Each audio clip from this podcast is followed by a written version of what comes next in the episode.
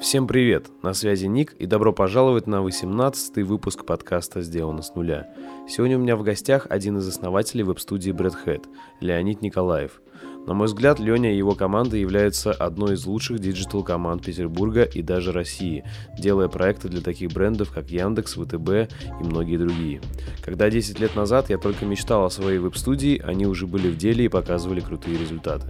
Сегодня Леня расскажет, как они вместе с лучшим другом построили свой бизнес, почему качество услуг и продукта важнее продаж и маркетинга, и зачем он посвящает значительную часть своего свободного времени гражданской и политической активности. У этого парня точно есть чему поучиться, поэтому где бы вы ни были, устраивайтесь поудобнее и наслаждайтесь подкастом. Но сначала я хочу попросить вас о небольшой просьбе. В среднем каждый выпуск просматривает или прослушивает больше тысячи человек, а оценок на iTunes и подписчиков в SoundCloud в разы меньше. Если вам действительно нравится мой подкаст, то перед началом просмотра или прослушивания нового выпуска я прошу вас зайти в iTunes и оставить там честный отзыв о моем подкасте. Затем зайти на SoundCloud по ссылке в описании и подписаться.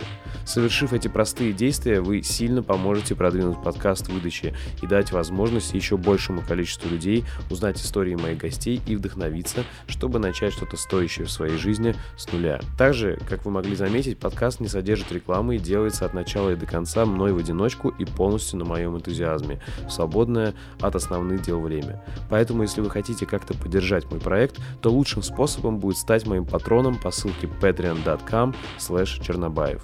А теперь погнали. Приятного просмотра и прослушивания. Сразу сходу интересная история. Э, как я вообще о тебе узнал? Э, я когда искал первую работу разработчика, это был примерно 2010 год, Э, я сделал список компаний, которые мне нравятся и где я хочу работать, и твоя компания Breadhead там была. Я ходил на собеседование, мне на самом деле отказывали человек, ну, в смысле компании, наверное, 35 или 40, меня только там на 40 раз приняли в другую совсем компанию. Но я к вам тоже ходил, вы меня не взяли, но просто прикольно, вот я познакомился то есть ты занимался уже веб-разработкой, у тебя уже была своя компания, а я еще только учился. Это, это прикольно. Ну да, я помню этот э, случай еще в офисе в Мансарде, где у нас был мотоцикл. Ага. Я не помню, когда ты приходил, там был затащен мотоцикл. Э, Он был на нет? улице, и mm. я как раз увидел, я помню тогда как раз у меня ассоциация с тобой, знаешь, такая, ты начал разбивать мои стереотипы об айтишниках, что такой, ну, ну, прикольный чувак, там, на мотике. Короче, совсем противоположен, не как все представляют программиста по всем стереотипам. Забавно. Да. Вот, окей. И, слушай, на кого ты учился, и был ли у тебя какой-то опыт работы и бизнеса до Breadhead? А, учился я... У меня вообще такая сложная история. В детстве я хотел стать а, хакером и предпринимателем. А, это вот прям, типа, ага. лет, лет в пять. Я Э, у меня была клавиатура от спектрума, которая не работала. Э, я ставил ее, ставил табуреточку, так как будто бы это экран, и играл, что я что-то делаю на компьютере. Ну, компьютеров тогда еще не было, это там был какой-нибудь там 93-й год, вот. Э, и там в 97-м году родители купили мне там первый компьютер. И, в общем, потом я был уверен, что я обязательно буду там чем-то заниматься компьютерами, и это было лет до 15. 15 лет я понял, что нет, вообще ни за что никакие компьютеры, нужно связать свою жизнь с музыкой. Mm-hmm. А, так как играть ни на чем я не умел и петь я тоже не умел, я пошел а, на аудиовизуальную технику, типа на звукорежиссера mm-hmm. а, в кино и телевидении университет. Но это оказалось вообще там полностью инженерная специальность, то есть там чисто физика, всякие э, такие дисциплины, и через полтора года я оттуда ушел. Ну, на самом деле, через год я примерно перестал туда ходить. А, я устроился работать ночным продавцом в «Титаник». Может, mm-hmm. помнишь, была такая сеть магазинов, они продавали диски, диски фильмы, фильмы, кассеты. У меня похожая ситуация была. Вот. Ну, а, вот я работал там ночным продавцом, и потом, спустя примерно год, меня оттуда выгнали за то, что мы там пили ночью. Вот.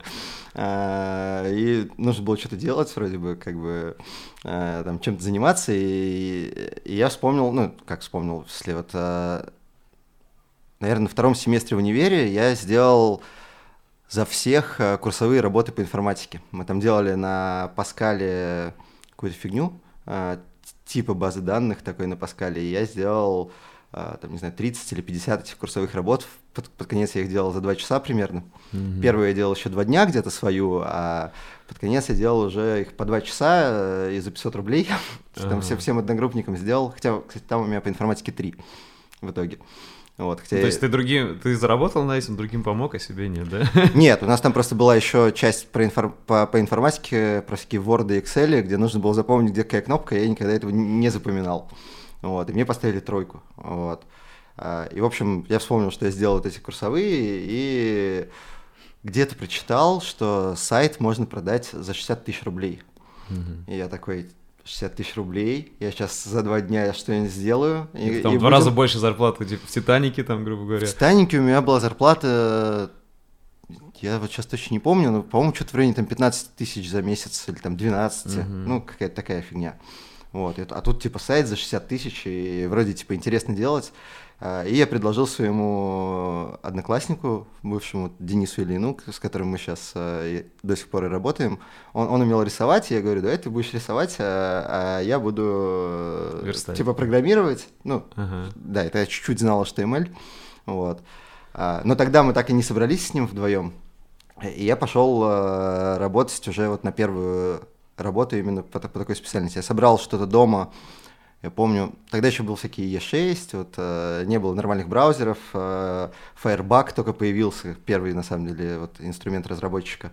Э, и, и я собрал для E6 какую-то штуку, типа, там окошки были перетягивающиеся внутри, ну, типа, сайта. У меня была идея, что вот классно сделать какой-то такой сайт, который чисто из окошек. Drag and drop, типа, да? Такой? Ну, drag and drop, да, uh-huh. и типа как э, окошки в винде. Uh-huh. Э, и я собрал эту штуку, принес э, на собеседование, ее посмотрели, все такие сказали «Вау!». Ну, потому что тогда, на самом деле, тогда JavaScript даже не было почти что. То есть э, там никто не знал, что такое э, Flash Ajax. Был там. Да, был флеш э, довольно массовый. Все, что там требовало каких-то там, не знаю, анимаций и интерактивности, это все было, все делалось на флеше. Вот, и я принес, показал, они открыли это в Firefox, в Firefox все не работало, uh-huh. потому что я вообще не знал, что бывают там разные браузеры, ну что они как-то себя по-разному ведут, я сделал под один, оно работало uh-huh. под IE6. Вот. А, и, в общем, меня взяли на первую работу в компанию продвижения. Я не знаю, существует она еще или нет. Это гигантская такая была фабрика, фабрика сайтов. А, у них было куча юрлиц, в каждом офисе сидело, там, не знаю, по 50-100 человек, а, то есть суммарно у них там, ну, наверное, был штат тысячи человек. Короче, они клепали прям. Они клепали, то есть там была такая тема, что разработчику передавали макеты, у него было на сдачу сайта типа два дня. Вот, обычного какого-нибудь такого типа корпоративного сайта, сайтика там из пяти страниц. Нужно было за два дня его сверстать и прикрутить э, к Битриксу. Слушай, возможно, я тоже ходил к нему на собеседование, но я помню, я прям зашел, и там сидит человек 10, и там, э, ну, короче, реально было ощущение, как на заводе. При этом у меня есть опыт работы на заводе, то есть, что, типа, там просто люди так фигачат. Не, ну, в общем, э, да, и меня туда почему-то вот приняли без опыта, вот просто с тем, что я собрал дома на коленке. И мне повезло, там на самом деле оказался еще, оказалось несколько таких нормальных ребят, э, Тогда еще были холивары, типа верстатели на таблицах или дивами. Ага. А, ну, ты, наверное, такое не застал, такой Слушай, период я... времени. Но это был прям типа еще спор, как бы было не определено, что дивами верстать лучше. Ага. Я, вот. я уже застал, когда, естественно, определили, но я наслышан был, что типа такой спор был. Ну вот, и там вот был такой прогрессивный парень, который ну, научил меня там CSS и такой верстки. Там я, на самом деле, проработал всего два месяца. Uh-huh. А, и тогда я решил уехать в Москву, устроился там на работу, а, сходил на нее два дня, ну и в итоге вернулся. На самом деле там тоже такая сложная, долгая история, потому что меня познакомили с ребятами из Щелкова, uh-huh. которые пили, можно сказать. Я поселился к ним, uh-huh. с ними жить, и на третий день я уже не поехал до Москвы из Щелкова. Решил, что ну нафиг, и вернусь обратно в Питер. Вот, и вернулся, и как раз Денис устроился, ну, мой партнер, uh-huh. устроился в одну компанию, она называлась Питер Дизайн э, дизайнером. И я пошел туда же разработчиком. Вот, по-моему, на, на зарплату, которую нам обещали, 25 тысяч рублей. Вот, а в Москве тогда я устроился за, за 35. Угу. Вот. А, ну и постепенно вот Питер Дизайн на самом деле превратился в Блюдхед. А, вот, да там такая, да, история, а, она такая нетипичная. То есть там ушел сначала один учредитель из двух, потому что он понял, что ничего не получается, там зарабатывать не получается. Uh-huh. А, вот, мы остались там втроем со, со вторым учредителем, я и, и Денис. И какое-то время, может, там год еще работали как Питер Дизайн, потом думаем, ну, а потом обсуждали, что это какое-то совсем дурацкое название, совсем дурацкое какое-то, ну, дурацкая компания, и переделали ее постепенно в Брэдхэт. Слушай, прикольно. Вот. Это на самом деле очень интересно, очень нестандартно. То есть вы как-то компанию изнутри захватили? Или как, как вы договорились-то, что ну, вы стали партнерами? Ну, на самом деле, э, там было так, что просто денег платить зарплаты не было, а работать нам всем в целом нравилось. Э, ага. Вот, и мы договорились, что давайте мы будем тогда... У, у всех будет доли там по 33%, и мы будем э, работать просто вот там, за все деньги, которые мы получаем.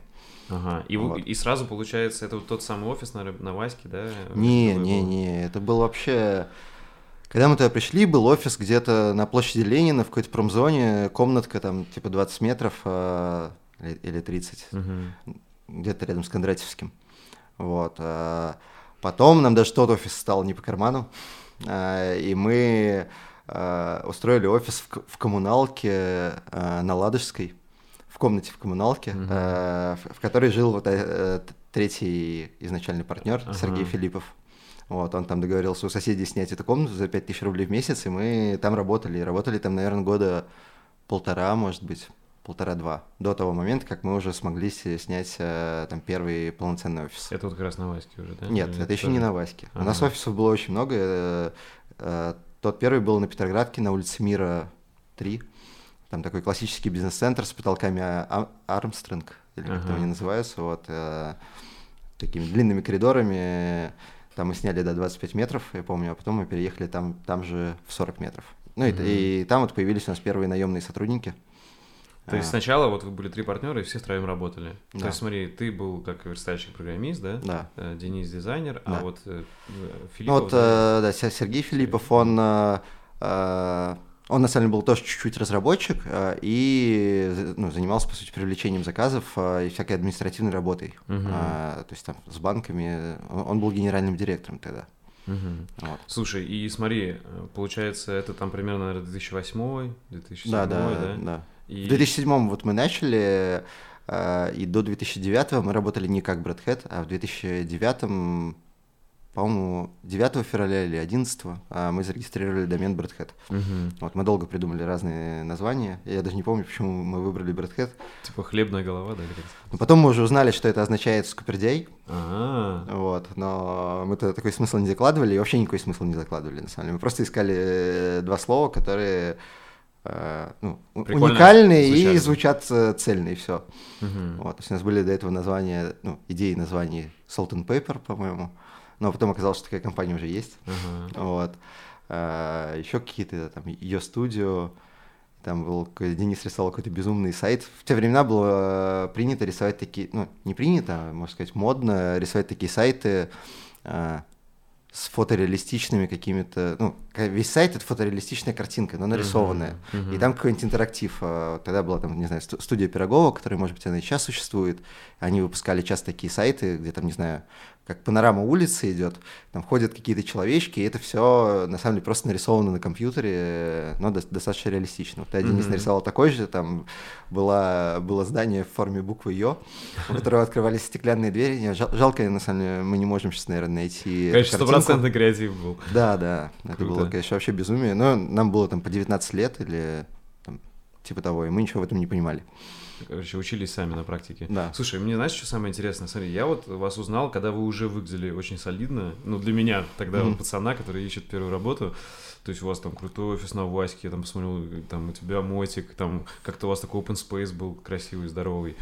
Ну, все очень стильно было, видно было, что вы заморачиваетесь над дизайном вот с самого начала, что тоже мне близко.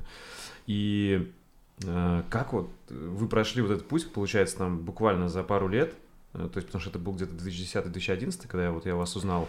И еще в 2008 вы работали в коммуналке втроем. То есть, вот можешь сказать вот об этом пути, мне кажется, самое интересное, что произошло, вот, когда прорыв начался? Ну, а, я бы, наверное, считал прорывом, когда Денис выиграл а, конкурс. Был такой сайт Будби а, международный, а, и там, проводили, там бренды проводили конкурсы Э, ну, типа давали всякие задания. И там пришел русский заказчик и попросил придумать название и логотип для магазина компьютерной техники. Это был как раз вот э, магазин УГО и наш там первый крупный проект. Uh-huh. Денис выиграл там среди 600 участников, предложив им название УГО э, и, в общем, там логотип, значок и там зачатки фирменного стиля. И потом с этим заказчиком мы начали работать там плотнее, соответственно, там Денис нарисовал весь дизайн сайта, мы его потом сверстали. У них были еще разработчики какие-то от Раруса, это от 1С, вот, интегратор какой-то 1С. Им с ними очень не нравилось, и они потом перешли к нам. И мы, на самом деле, несколько лет, там 70% работы нам обеспечивал один клиент. Вот, и на нем мы довольно хорошо прокачались, он нас очень много чему научил. Вот, и то есть, грубо говоря, сразу, то есть первый большой клиент, который много платил, и этого хватило вам на все, да, там и на хороший офис, и на там редизайн и так далее. Ну, офис, офисы мы всегда искали дешевые, то есть они, может быть, выглядят очень необычно ага. и любопытно, но они недорогие. То есть тот, тот же офис, который у нас сейчас, он, э, ну, если так пересчитать там в стоимость метра, он 750 рублей за метр стоит. Да, а при том это мансарда на итальянской. Круто. Вот. Э, там была такая же какая-то история, то есть э, он был недорогой. То есть тебе прям можно мастер-класс писать, как найти недорогой крутой офис в Питере. Но последнее время, да, ну точнее, наверное, всю историю, да, мы, мы старались находить именно такие нестандартные всякие штуки. И ремонт сами делали, да, там все? Нет, мы искали с ремонтом все а, время. Все время. Да, потому что ну, мы не умеем делать ремонт. А, а, плюс на это нужны какие-то свободные деньги, например, а, там еще, еще пару лет назад у нас не было такого, что у нас есть какие-то свободные деньги вообще, хоть какие-то. Слушай, вот. и знаешь, вот сразу, когда я помню УГО сайт, он такой розовый был, такой типа... Красный. Красно-розовый, да, или красно-белый. Короче, э, и УГО прям название запоминалось, все запоминалось, и дизайн уже выглядел очень стильно тогда. Ну, на самом деле, я даже сейчас на него смотрю, и он выглядит круто. И при том, вот это на самом деле заслуга Дениса, и э, с его работами очень часто так бывает, что когда я их вижу первый раз, я думаю, что за хрень он нарисовал. А потом, спустя какое-то время, я понимаю, что ну, это круто. Да, это круто. И он чуть-чуть в этом смысле опережает время, вот как мне кажется. Жаль, сейчас он не так много рисует. Слушай, а получается, вот ты говоришь, вот вначале вы рисовали вот такие сайты футуристичные, ну, грубо говоря, а потом вот перешли сразу к таким модным, крутым. Тоже, не знаю, там Денис, может, какой-нибудь тренинг прошел или... Нет, никаких тренингов он не проходил, э, просто сам. Ну, на самом деле, мы-то просто работали если сейчас не напутать, то э, там обычно там с 10 утра там, до 11 вечера каждый день по, и по выходным, и как угодно, э, чтобы заработать там в свои там 5 тысяч в месяц. Угу. То есть э, такая была ситуация. И ну, у всех была довольно сильная мотивация развиваться и начать делать что-то хорошее. Вот. Понял. Окей, слушай, это классический вопрос, мне его задают, потому что я тоже делаю бизнес с другом. Каково это делать бизнес с другом? Ну, мне, мне кажется, это хорошо. А, я, я не знаю, мне, ну, вообще еще очень сильно зависит от людей. То есть я, например, такой человек, если я никому ничего не должен, то я, скорее всего, обленюсь и не буду ничего делать. А mm-hmm. когда есть э, обязательства там, перед партнером, ну, перед, перед заказчиками, еще перед кем-то, да, э, сразу возрастает мотивация. И вот, скажем, в одиночку мне реально очень сложно. Я вот сейчас делаю там один э, политический проект и тоже нашел э, человека, который меня пинает. Просто мы договорились каждую среду встречаться, и каждой среде мне нужно выдавать мой результат. Ага. Если бы этого не было бы, то у меня бы эти все там заметки пылились бы, как, пылились до этого год. Вот. Мне кажется, что ну, там, в работе компании любой э, это, это может также работать. Угу. Слушай, а там то, что, знаешь, э, вот этот нюанс, знаешь, что ты все-таки друг, там, ты думаешь, как не обидеть, может подобрать слова, или там бывают всякие ссоры, или вы быстро там ссоритесь, быстро отходите? Ну, э, не, на самом деле бывают какие-то проблемы, и чаще всего проблемы как раз из-за того, что ты не говоришь, что тебе не нравится. Угу. Вот. Э, постепенно это все накапливается, накапливается, и, ну, в общем, накапливается какое-то недовольство. Мне кажется, самое главное это говорить почаще и более открыто. И вот этого у нас, например, тоже не хватает. То есть мы каждый варится чуть-чуть в своей в своем кусочке работы. То есть, ну, например, там Денис э, э, больше отвечает даже за какую-то внутреннюю кухню, там, за работу дизайнеров и всего такого, там, за, за то, чтобы сотрудники были довольны, а я больше за внешнюю. Угу. Вот, и мы не то чтобы сверхсильно пересекаемся. Слушай, а ты, э, ну, точнее, вы не делали какой-нибудь там кодекс партнера? Вот мы просто э, прям с опытом mm-hmm. мы пришли к тому, что если, ну, мы его прям дополняем постоянно, там прописываем. Если какой-то конфликт, то чтобы мы не забыть, мы прописываем, к чему мы пришли.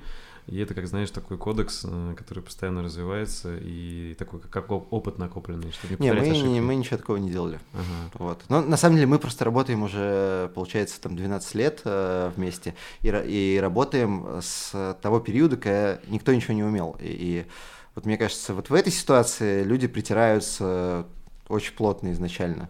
Нас в целом похожее видение там по большинству вопросов. Угу. Вот, если, ну, когда-то у нас есть э, там спор, мы просто обсуждаем. Окей. Вот, и иногда там он меня убеждает, иногда я его.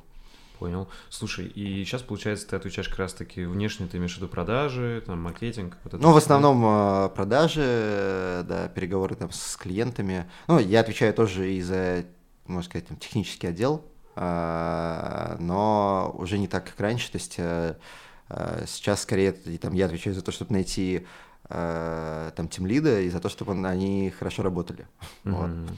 Слушай, а как так э, ты перешел от разработки к э, вот, менеджменту и к продажам? Да не знаю, само так получилось. На самом деле заказчики ведь они очень ценят, когда к ним приезжает человек, который разбирается, который может вот про все детали рассказать. И, э, ну, по сути, как раз, э, как, как бы это объяснить? Наверное, программисту рассказать о дизайне проще, чем дизайнеру о программировании.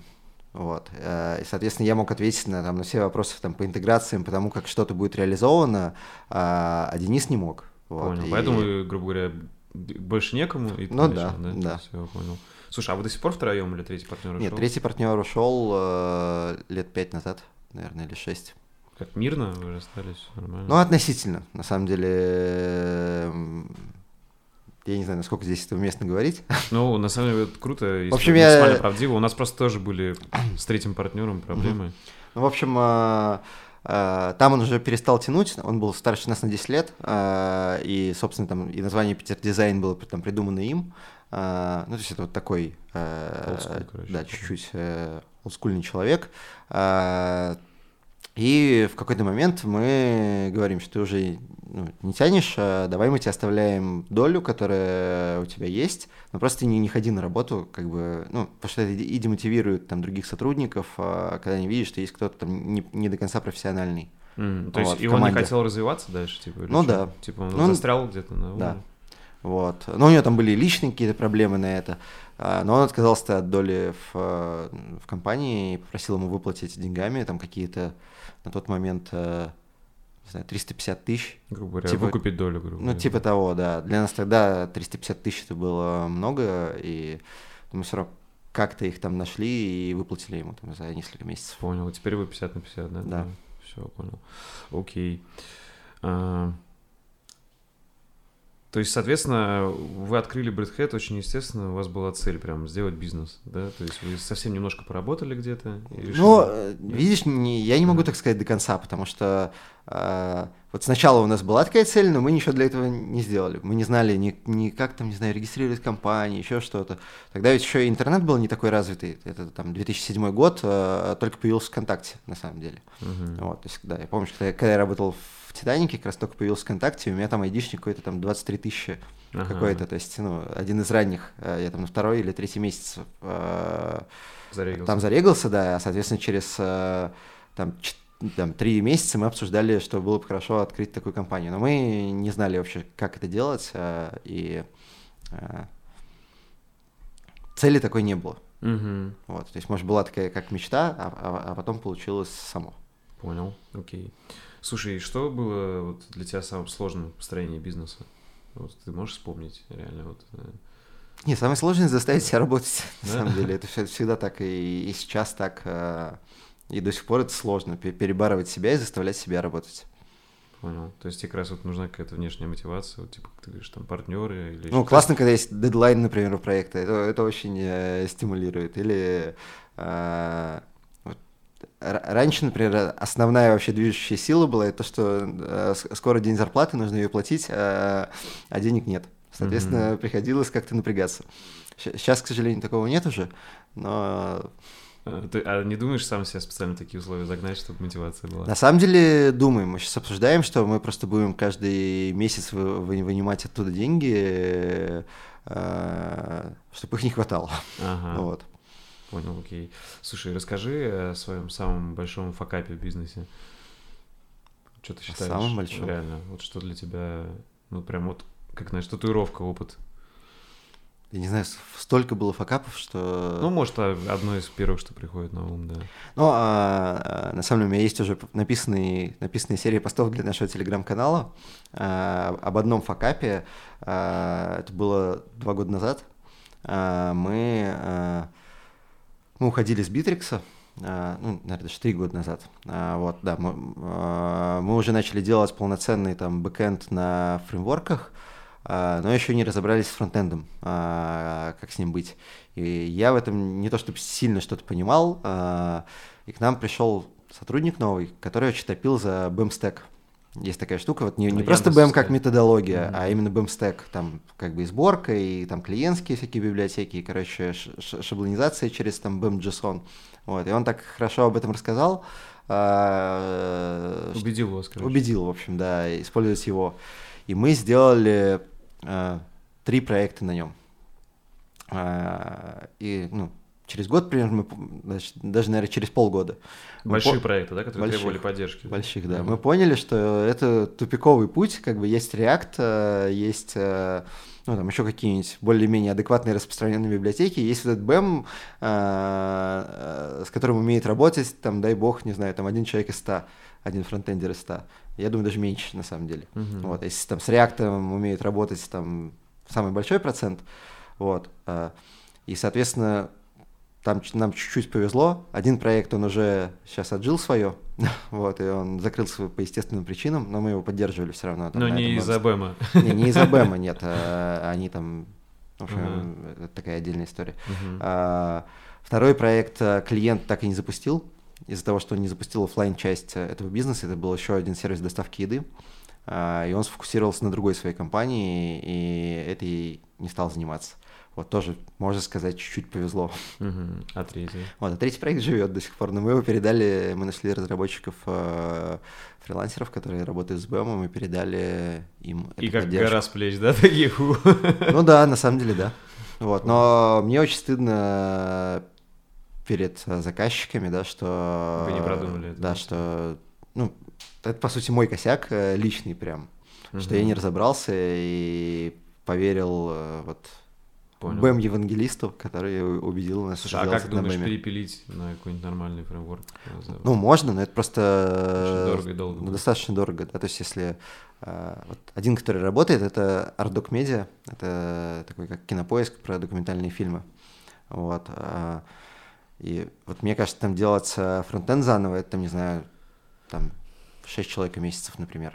Uh-huh. Вот, а это, соответственно, там почти 2 миллиона рублей.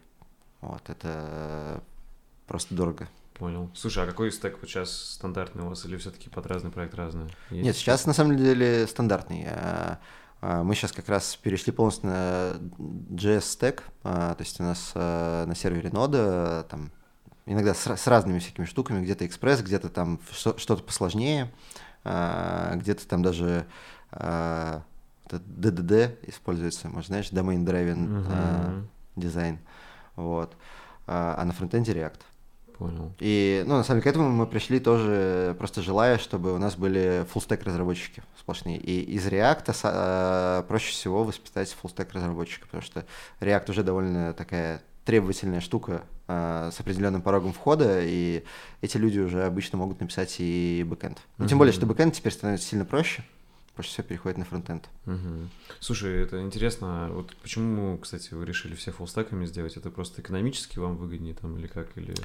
А, типа... Да здесь, ну, здесь много моментов. А, да, это выгоднее экономически, а, потому что а, ну, один разработчик может решить любую задачу. Mm-hmm. хоть по бэкэнду, хоть по, фронт, по фронтенду. Удобнее намного планировать, удобнее, если нужно отвлечь человека от другого проекта. Например, раньше нужно было отвлечь и бэкэндера, и фронтендера, чтобы что-то сделать. Вот. Удобнее то, что э, в целом исчезает проблема взаимодействия между бэкэндерами и фронтендерами, что они там друг, друг на друга могут чуть-чуть гнать, еще mm-hmm. что-то, здесь, здесь это все исчезает. И для заказчика это тоже очень э, выгодно, на самом деле, потому что если вдруг, ну, у нас часто заказчик, после того, как мы э, сдаем проект, мы его там пару лет э, поддерживаем, если проект выстреливает, то э, заказчик набирает свой внутренний штат. И начать, ну, в случае, если у нас такой стек, начать он может с одного разработчика. Это для него сильно удобнее, чем набирать сразу как минимум двух. Угу. Понял. Вот. Например, там Ями-Ями, да, они открыли внутренний штат, э, вот им пришлось много набирать э, и тех, людей. И тех, да. конечно. Слушай, а вы как переучивали своих? Вы их воспитывали? Ну, или вы прям брали сразу фулстеков? Это же, ну, дорогие спецы, если сразу их брать. А, на самом деле мы брали, э, можно сказать, джуниоров на реакте. В общем, и дотягивали их до фулстека. Понял. Вот сейчас мы берем уже скорее медлов на, ре, на реакте. Чаще всего у них уже есть опыт, на самом деле, с, с той же нодой на сервере. Угу. Все, понял. Окей. А, слушай, что позволило вам выйти на таких заказчиков, как там ВТБ, Яндекс, Гинза, то есть такие большие? То есть, как понимаю, это тоже какой-то, наверное, переломный момент был, когда вы делали что-то ноунеймовское, а потом такие большие стали делать проекты. Ну, на, на самом деле у нас было просто... Э, э, вот если сказать, да, что, что позволило, на, наверное, то, что мы э, каждый проект делали лучше, чем, чем нам платили. Uh-huh. То есть, скажем, нам платили, там, я, я помню, когда мы думали, о, какая безумная цифра, 220 тысяч рублей за интернет-магазин мы э, брали. Но тратили мы сильно больше, на самом деле. Условно, там, тратили мы 500. А работали очень сильно в минус. Э. То есть, грубо говоря, это уходило в ваше собственное время? Ну, да, да. Но, по сути, ну, там, мы не дополучали зарплату. У нас э, на какой-то момент накопились там долги, там, типа, ну, перед собой, чисто по зарплате, при том, что у нас она была маленькая. Там, типа, 500 тысяч, да, например при зарплате 50, то есть типа за, за 10 месяцев. То есть у вас были моменты, когда вы выплачивали всем сотрудникам, а себе ну, не оставалось? Да, да, типа? да, ну так, такое было вообще постоянно. Слушай, в, и, в те времена. И как, кстати, что вот мотивировало, типа, не бросить все и продолжить? То есть... Нет, на, на самом деле очень мотивирует и ответственность перед заказчиками, они же тебе доверились, а это, ну, неважно, какие у тебя внутренние проблемы, но ты, если они тебе доверились, ты должен решить их задачу.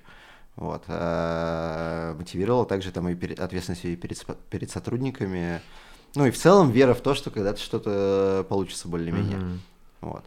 Ну, в общем, да, возвращаясь к тому, что вот что помогло, это именно то, что мы делали очень многие вещи в минус а, и старались сделать просто максимально хорошо, насколько мы можем. Вот, тогда ты постепенно, постепенно переходишь на следующий следующий уровень. Если ты просто э, берешь 100 тысяч и делаешь на 100 тысяч, э, то ты останешься на уровне 100 тысяч. Mm-hmm. Вот, если ты берешь 100 тысяч и делаешь на 150, в следующий раз ты берешь 150, ну, у тебя уже есть работа на 150, ты ее показываешь, как ты можешь, и э, берешь 150, делаешь на 200, ну, и так постепенно вот э, поднимаешь. Mm-hmm. Слушай, кстати, у тебя был прикольный такой пост э, в Телеграме. Как я понимаю, в основном Телеграм ты ведешь, да? Ну да, пока, пока я. Я очень надеюсь, что кто-нибудь другой тоже присоединится. Ага. Вот, вот э, там был прикольный пост, как раз, типа, главный совет другим студиям, ну, там, начинающим или каким-то, это как раз э, поднимать ценник, не да. бояться, типа, поднимать. Вот э, у меня, у нас просто с моим партнером тоже был опыт. Мы начали с веб-студии, там, в 2011, то есть небольшое время прошло там после того, как э, я опыт получил, и мы уволились. Соответственно, и мы ее закрыли где-то примерно три года назад, угу. потому что полностью переключились вот на образовательный проект, поняли, что мы уже не успеваем. На самом деле, как бы, э, мне кажется, мы его просто, ну, по-простому просрали, то есть можно было бы его как минимум продать, угу. вот, а мы его просто забили на него. Не, ну, И... на студию не продать. Да? По-моему, нет. Да? Ну вот, э, короче, значит, нет. Ну и там еще у нас тоже была история, там у нас был третий партнер, который начал, открыл другого ООО, начал приводить клиентов, короче, тоже отдельная история. В общем, я к чему, что э, было такое время, что мы выплачивали, как бы получали меньше, чем наши сотрудники даже. Uh-huh. И это длительно длилось, и это как бы ну, реально давит. И э, ну, я прям помню, как мы садились и прям такие решительные действия принимали, что типа все так не должно продолжаться, грубо говоря, что теперь э, ну, нужно что-то поменять в стиле сначала себе заплатить, а потом уже сделать все, чтобы и сотрудникам тоже были. Mm-hmm. Мы никогда ну, не, не откладывали, но и это как-то сработало, знаешь, начали, ну, наверное, тоже такие условия, ну, которые... Вот мне интересно, ты помнишь, какие у вас были события, вот когда вы начали, ну, переломили этот момент и начали зарабатывать больше, чем ну, Типа, На самом деле это у нас случилось там несколько лет назад всего. Ага. То есть, э, ну да, помню. Просто мы посчитали еще раз, изменили стоимость э, часа. Еще и, подняли, да? Да, и начали э, ну, сейчас у нас есть вообще там красивые калькуляторы, я потом, может быть, где-нибудь им, им поделюсь. Там есть просто все метрики, там типа сколько часов мы продаем, а, какая ставка, какая средняя зарплата. И их можно покрутить и увидеть вообще... Стоимость сайта, да? Ну, не, ну, не стоимость сайта, на самом деле, нет, это метрики именно внутренние. Ага. А, то есть а, вот как раз стоимость часа, а, там количество сотрудников, количество менеджеров, а, в общем, все, все вот эти штуки. А, ты их крутишь и видишь, при какой стоимости тебе, в принципе, рентабельно хотя бы mm-hmm. продавать. А потом уже наценку добавляешь, типа, да? Говоря, ну, а, нет, а, а, она даже включает, этот калькулятор включает mm-hmm. норму прибыли там какую-то, вот. А, и показывает еще сотрудникам, можно ли поднять им зарплату или нет.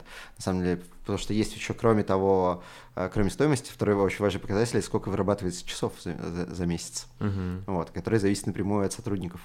То есть а, у нас, в принципе, в плане 6 часов, а, но вот мы недавно, только недавно мы до 6 часов дотянули, чтобы 6 uh-huh. часов в день было. Вот, потому что до этого было где-то там 5-15. Uh-huh. И там это очень сильно влияет на модель. То есть, на самом деле, при 5 часах ты вообще не окупаешься даже при стоимости часа, это там 2 500, а при 6 часах, а, при той же стоимости часа, все очень сильно меняется. То есть, у тебя уже появляется какая-то там прибыль. И все это пришло только с опытом, да? То есть, как бы, чисто методом проб и ошибок. Ну да. да? Не, ну, типа, на не самом было деле... такого, прочитал какую-нибудь статью, такой думаешь, вау.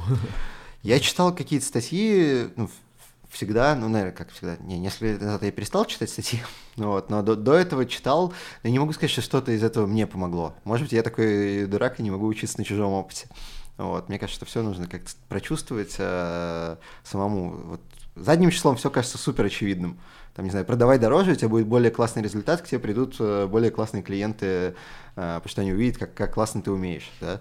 Это, блин, очень простая мысль. Э, но как бы самому ей исследовать очень тяжело. То есть даже на самом деле сейчас вот на каждом этапе, то есть мы когда продавали проекты там за 100 тысяч, были даже, наверное, и за, и, там, за 60, э, в общем, там 100 тысяч, 200, там 500, э, миллион, 2 миллиона, 3 миллиона, и сейчас был там самый дорогой у нас на 5,5 миллионов, и каждый раз кажется, что можно дороже, да? Нет, наоборот, что типа вот дороже вот вообще никак. А-а-а. Типа вот чуть-чуть мы сейчас что-то изменим, и у нас вообще никто ничего не купит. Но на самом деле это не так. Вот как бы что самое интересное.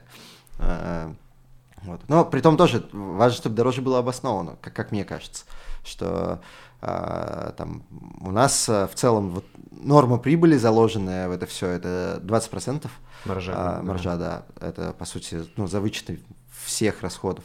А, и мы ее очень редко получаем, на самом деле. То есть а, а, там, может быть, кто-то думает, что те, кто делает там сайты там, за 5 миллионов рублей, это значит, что там 3 миллиона идет прямо сразу в карман. Ну, нет, не идет. Uh-huh. Ну, по крайней мере, у нас, я не знаю.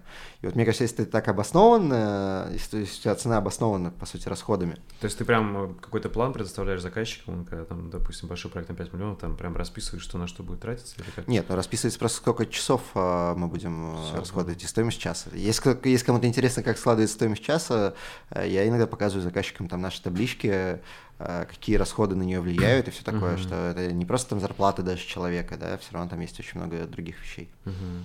Слушай, я просто, если говорю, вот все, что ты говоришь, мне очень близко, так как у нас была веб-студия. Я прям вспоминаю, мы делали вообще сайты за 30 тысяч, первый сайт у нас был за 15, по-моему, что-то такое. И... Нет, за 30 мы тоже делали, я сейчас да. вспомнил, делали. И, да. и, короче, и реально мы остановились, по-моему, максимум у нас до сотки мы дошли, и mm-hmm. реально вот там делать больше нам казалось нереально. Я думаю, поэтому мы и закрыли. Mm-hmm. То есть, потому что мы не научились продавать. И смотри, вот ты научился сам продавать больше, или ты нашел какого-то, не знаю, талантливого э, там, не знаю, продавца или отдел продаж? Мы пытались найти продавцов, но это не работает. То есть, ну, у нас научился, тоже, да, да, то есть... Э, ну, и тоже, мы не то чтобы продаем, на самом деле, я не умею вообще продавать. То есть э, самое страшное, когда я там прихожу на встречу, и, и э, мне говорят, ну вот у вас 15 минут, расскажите что-нибудь о себе. Uh-huh. Я вот вообще не умею этого делать. На самом деле я понимаю, что даже нужно сесть и потренироваться, просто рассказывать вот какой-то такой рассказ, вот, но не получается. То есть, на самом деле у нас э, продажи это скорее консультация. То есть клиент задает вопросы, а мы ему даем на них ответы. И при этом эти ответы не всегда звучат так, что закажите у нас. А очень часто мы клиенту говорим, что сделайте на, тиль, на тильде вообще, что вы вообще Сейчас усложняете. Mm-hmm. Блок вам нужен на сайте. Блин, возьмите медиум, и будет у вас блок. Привяжите его, ну, там, медиум уже не так к своему домену, но возьмите какой-нибудь другой, э, который может к своему домену. Там есть свои механизмы, там, распространения контента, подписок, всего такого. Нафига вы будете градить сейчас велосипед? Вот, и, ну, вот большинству клиентов мы отвечаем вот так вот. То есть это получается как раз вот этот честный подход и прямота. Э, ну, да. Наверное, они и покупают. Потом, грубо ну, говоря, может, этот клиент не купит, зато он посоветует другу, да. и он купит. Не, да? на самом деле это так и работает, что а, вот мне кажется, если честно просто себя вести, это на самом деле большая редкость, даже на нашем рынке, где вроде бы э, там все адекватные ребята. Вот, на самом деле... То есть, грубо говоря, и этим вы сразу выделяетесь среди всех остальных. Ну, Сейчас мы еще выделяемся тем, что наши предложения часто дороже всех остальных, и людям становится интересно, а почему это вообще э, так дорого стоит. Ага. Вот. Прикольно. Слушай, интересно. Окей. Слушай, а, кстати, зачем Яндексу были нужны ваши услуги? У них же свой штат огромный. В Яндексе миллион проектов, они активно используют аутсорс. Да. И э, я не знаю, насколько мне... Наверное, мне нельзя по всяким НДА здесь говорить, что конкретно ага. мы делали. Э, вот. Ну, понял. Ну, короче, у них... На самом деле, они активно используют, и многие компании так или иначе работали с, там, с Яндексом. Все, понял. Это не такая редкость. Угу. А, так. Короче, ты научился продавать больше, просто поставил цену, показал крутые работы, э, честно отвечал, и люди покупали, ну, да. да, и сарафанка плюс работал на это. Ну, на самом деле, до определенного момента, я бы сказал, бы, еще года четыре назад сарафанное радио у нас плохо работало, потому что мы умели делать классный дизайн, а, но у нас была так себе разработка, потому что мы работали с Битриксом. И это, кстати, тоже очень много кого тормозит. И на самом деле э, э, слабая разработка, как раз она очень сильно мешает сарафанному радио, потому что э, баги, которые вылезают, все вот это, именно потом даже в процессе эксплуатации там, и развития проекта, э, накапливают негативный опыт у клиента, и он с не очень большой вероятностью вас порекомендует. То есть, например, сейчас, когда мы работаем с нормальным технологическим стеком, э, у нас сильно мощнее работает сарафанное радио. То есть вот прям, прям очень сильно мощнее. Uh-huh. Слушай, и вас средний чек получается, или так нельзя сказать? Ну, или как ну сейчас, если, если брать э, какой-то сайт, то это 3-4 миллиона рублей. Угу. Ну, это э, как, например, там тип, типа Ями-Ями, э, типа там того, что мы делаем для, для Даниловского, там. И, а, и примерно, как я понимаю, 3-5 проектов в месяц, да, берете максимум. В смысле, новых? Не, ну вообще, Нет. да. да. Нет, Нет, ну вот если так э, посчитать, таких полноценных проектов мы делаем там 5-7 в год. Ага, все. Вот. Да. То есть, то есть... Э, это, кстати, тоже большой плюс э, продавать дороже и делать, в принципе, более дорогие проекты, то, что нам нужно один, один проект в два месяца новый получать. Понял. Это супер расслабленная ситуация, то есть, на самом деле, это, это, это тоже очень влияет на продажи, когда ты не испытываешь нужду. Угу. Вот, когда ты просто, просто так с клиентом разговариваешь, пытаешься понять, можешь ты ему помочь чем-то, и будет ли ему выгодно сотрудничать с тобой или нет, и прямо об этом говоришь, что, ну, если там вы не видите в этом для себя пользы, ну окей, как бы не проблема вообще. И для нас сейчас это действительно не проблема. То есть мы, например, там ждем ответов от нескольких там клиентов, э, там, например, там от Севкабеля. Но мне даже не нужно их пинать, потому что я очень хотел бы поработать с севкабелем, там это лучшее пространство у нас в городе, но э, если они там или их акционеры не видят в этом пользы, ну что поделаешь, как бы я не буду их э, пытаться убеждать. Слушай, так я понимаю, у тебя то есть есть список просто людей или компаний, которые тебе нравятся, и ты им напрямую пишешь? Нет, Или они нам пишут. А, сами, да? Да. То есть... На самом деле мы очень давно э, думали об идее, что э, нужно как-то открыто рассказать, какие проекты мы хотим делать и с кем мы хотим работать. А, мы даже писали статью на эту тему, на черновик статьи, но так и не выпустили, потому что, ну, потому что это сложно рассказать вот прям сразу всеобъемлюще.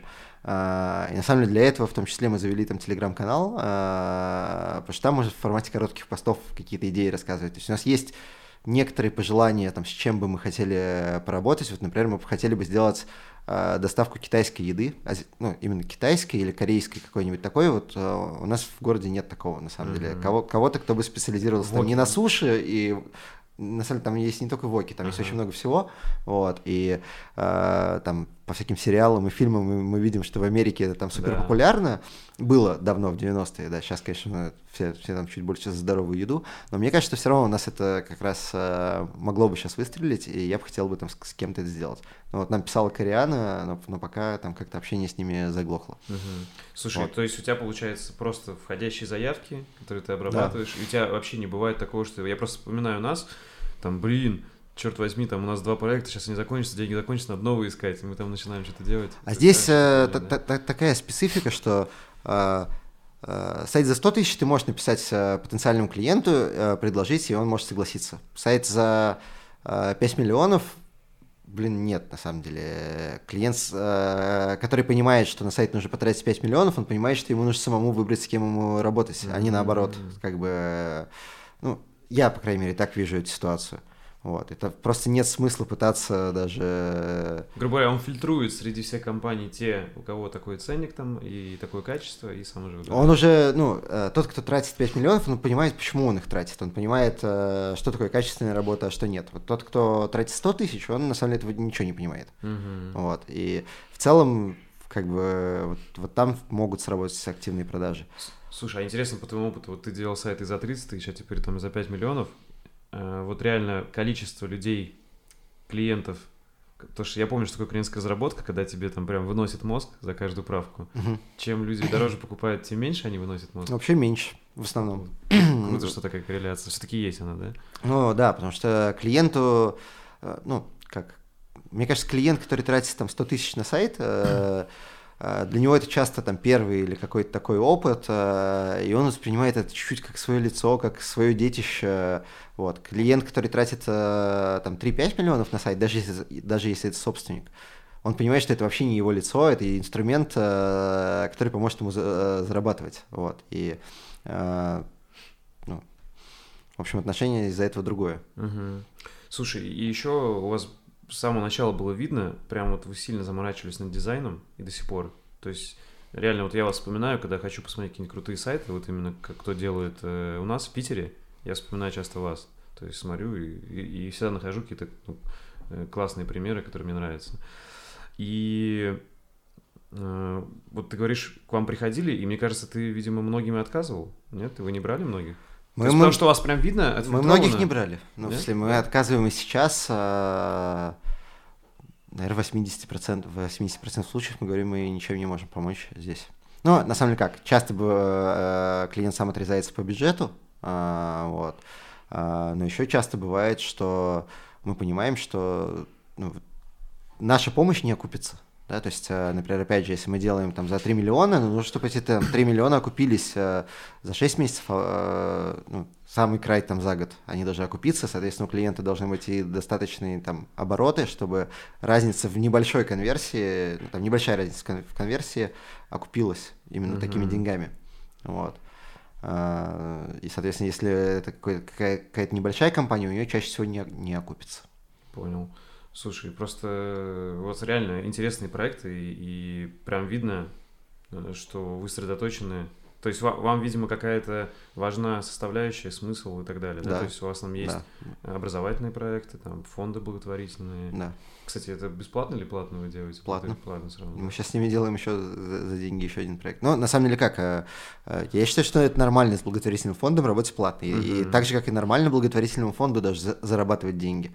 Вот. К сожалению, у нас сейчас в России благотворительный фонд, по сути, не может зарабатывать деньги, но это неправильно. Я считаю, что если бы он мог зарабатывать деньги, прям как бизнес, а, туда пошли люди э, там, высококвалифицированные, а, в том числе и ради денег, но это все равно поднимало бы эффективность работы фондов. Как социальное предпринимательство, грубо говоря, да? Ты... Ну, по, по сути, да, э, да, ты занимаешься, да, таким бизнесом, там, ты фандрайзишь деньги, и если бы ты получал некий процент от этих денег, ты бы делал это, возможно, эффективнее. Понял. Вот. Слушай, а не было у вас такого, раз у вас такие большие проекты, что вам предлагали стать там партнерами, типа долю иметь, там, типа, сделайте сайт? Ну, а, нет, на, на самом деле было, и на самом деле мы сами предлагали а, еще, наверное, лет пять назад, а, мы писали даже на эту тему статью, что а, мы, мы очень хотим а, в некоторые проекты э, войти в долю, по сути. А, просто ну, какой-то минимальный процент, чтобы у нас была мотивация прям очень сильная на результат. Uh-huh. Вот, потому что это очень классно, когда, мне кажется, команда, там, в том числе и разработчиков, мотивирована суммарным результатом, каким-то общим результатом проекта. Как получилась эта история? Или нет? А, нет. Ну, а, как, а, на самом деле, на тех проектах, где нам это предлагали, нам это было неинтересно. Ага, на тех понял. проектах, где нам это было интересно, нам не предлагали, но я считаю, что они ошиблись. Понял. Ну, в принципе, до сих пор такой вариант возможен, да, и может куда-то да. можете... Но он, он возможен, а, вот единственное, что это не в формате, что мы бесплатно что-то разрабатываем за долю. Такой, такой формат невозможен, в принципе, э, по нескольким причинам. Во-первых, нужно, чтобы другой фаундер вкладывал что-то, рисковал чем-то Как угу. бы просто так прийти к нам с идеей и сказать, смотрите, у нас вон классная идея, давайте вы разработаете, и будет у вас доля. Ну, такие бы, пытались по-любому приходить. Много пытались, э, но не спасибо, у нас э, у самих хватает идей, на которых у нас не хватает ресурсов. Вот. А, да, собственно, первая причина такая, а вторая то, что у нас нету каких-то сверхбольших запасов, э, чтобы вложить там свои там 3-5 миллионов в проект. Угу. Вот, и да, у нас был еще один э, жестко неудачный в этом смысле кейс. Опыт. Ну, да, опыт. А, ну, такая старая история, наверное, года из 2013 или 2014. А, мы делали сайт компании Бат Нортон. А, это такой питерский производитель а, уличной одежды. Вот, они нам тогда предложили, а, давайте вы еще сделаете а, бесплатно, в общем, сайт по продаже футболок, именно там запечатанных. У них была в целом неплохая технология печати, и они могли э, делать печать на крое, а, то есть, соответственно, запечатать прямо до, до рукавов все целиком. А, ну, продукт реально был интересный, в тот момент еще новый, там потом уже появились аналоги, вот. И, в общем, мы его разрабатывали, на самом деле затянули чуть срок, потому что у нас ну, просто не было там до конца своих ресурсов. Вот, мы его запустили, и там дней через 15 после того, как мы его запустили, нас позвали на встречу, там сидел в углу, в углу дядя, э, такой лет, э, не знаю, 50 как какой-то. Из 90-х? Ну, типа того, да. Нет, он пересчитывал, ну, по словам Дениса, я почему-то тогда не посмотрел, но он пересчитывал патроны в обойме. Ага. И нам сказали, что, ребят, надо договориться, вы, типа, выходите из проекта. Фига себе. Типа, надо все передать. Вот. Нет, они нам даже заплатили э, какую-то сумму, которая была меньше наших расходов на разработку, но мы им, типа, ну, по сути, как продали лицензию на это. Мы надеялись, что мы с другим партнером запустим, по сути, то же самое, только лучше. Охренеть, это не там не нулевые, не 90 да. а 2013 Да. Охренеть. Ну, может, там 14 как, да, какой-то, да. в общем... Конечно, если... не так давно все равно. Ну, в общем, это совсем недавно, и эта компания до сих пор работает. Э. Вот. Слушай, это... это а можно назвать три своих самых ну, любимых проекта, которые вы делали? Это все, наверное, новый проект. Ну, самый любимый сейчас это просто спросить для благотворительного фонда. Угу. Потому что с помощью него действительно а, помощь идет реально. Уже сотни людей, возможно, их спасли от смерти. Прям, ну, это даже не просто помощь какая-то, это не какие-то там заработанные деньги, еще что-то, это это жизни людей, ну не знаю, угу. как бы э, на самом деле мало кто, ну Обычно об этом не задумываешься, да, о том, что такое жизнь человека, да, и в сравнении с чем угодно. А, вот если это жизнь не 100 человек, эти 100 человек могут столько всего создать а, из-за того, что у них там появился шанс а, прожить там на 10 лет дольше или там на 20 лет дольше. Это, ну, это сильно больше, чем, там, не знаю, почти любые деньги. Вот. Mm-hmm. Просто потому, что, возможно, они создадут э, там тех же, там, не знаю, материальных ценностей на эти же деньги, ну, на какие-то гигантские, да, создадут, там, не знаю, новый Google, там, условно, или еще что-нибудь. Это очень вот, круто. Э, может, там, воспитают человека, который создаст это что-то, и это ну, важнее всего. Круто. Слушай, вот. какие еще два? А, так. Не, ну, наверное, я Миями до сих пор э, там мне до сих пор кажется, что этот проект у нас очень хорошо получился, и у него очень крутые бизнес-результаты. Uh-huh. Вот, э, ну, я думаю, ты сам видишь их там и на улице, эту доставку, и они там обогнали, по сути, без расходов на привлечение клиентов, обогнали э, большинство конкурентов уже. Круто. Вот, и и мне кажется, что здесь там процентов 30 это заслуга там, фирменного стиля и, и, и сайта, вот, а, а, потому что это было ярко, свежо и по-новому. Вот. А, ну, да, я думаю, 30% там на, на это есть, еще там 30% еда, там, или там 50% еда, и 20% какие-то другие угу. Конечно, ваш, ваш вклад есть там точно. Да. А, третий. Так сейчас... Э, вот именно третий не назову. Может, что... Pimp My Eyes? Нет? Что? Pimp My Eyes? Pimp Your Eyes? А, eyes, да. Не, ну... Да нет, нет. Это... Кстати, очки не оттуда у тебя? Очки оттуда. да. Это еще супер... Э, уникальные очки, это тестовый образец, здесь нет даже ни одного логотипа. Круто. Вот, они такие есть в одном экземпляре.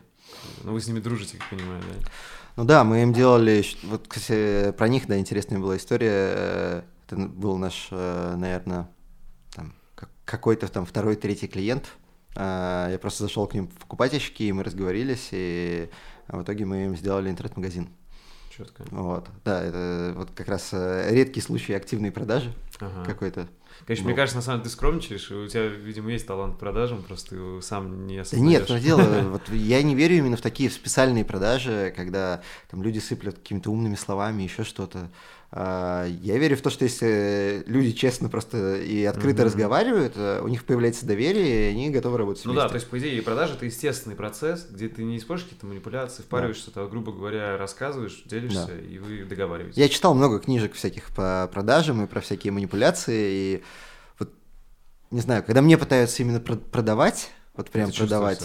Меня это прям выбешивает. Хочется сказать, не, не продавайте, давайте просто поговорим, что вы там можете предложить, почему там, как вы умеете это делать и все такое. Слушай, я тебя понимаю, мне это вот. реально близко. Ну, и меня удивляет, что многие люди верят, а, а, по сути, продажникам, и почему-то это до сих пор работает. Угу.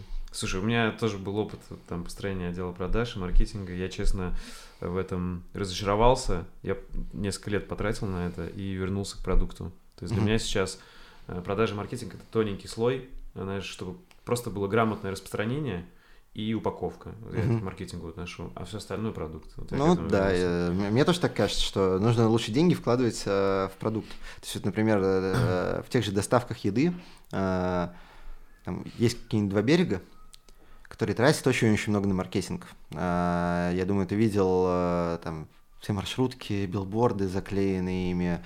Э, они там проводили ну, какое-то время назад там каждый день розыгрыш айфона, там ну, то есть они нормально вкладывали э, именно в маркетинг, там, на радио, рекламу, еще где-то, в общем. А, блин, вместо этого вы взяли бы и на 20% а, фудкост свой подняли бы и сделали бы нормальные продукты. Люди бы заказывали, потому что а, у них там один из самых низких фудкост, процентов фудкоста среди разных доставок. И как бы понять, что с таким хреновым продуктом, как бы тебе только остается что вбухивать а, в распространение. Притом это не дает тебе именно какого-то а, постоянного преимущества. А, то есть вот на мой взгляд, это очень глупо делать, э, экономить на продукте и вкладывать в его продвижение. Потому да. что как только ты перестанешь вкладывать в продвижение, ты проиграешь сразу. Как только появятся люди, которые чуть больше вкладывают в продукт и меньше в продвижение, постепенно, да, медленно, но они тебя вытеснят. Потому что человек попробует один продукт и другой за, за одни и те же деньги и увидит, какой лучше. Как ты думаешь, это изменится? Ну, вот, грубо говоря, если раньше это прокатывало, то сейчас все это будет меняться, и в итоге такие компании отживут свое? Ну, да нет, я не думаю, что они отживут. Типа так и будет, думаешь, да, да, что-то такое. Ну, я думаю, что есть там много сфер, где, конечно, там мар- маркетинг решает, угу. где нету какой-то фактической разницы, например, между там продуктами.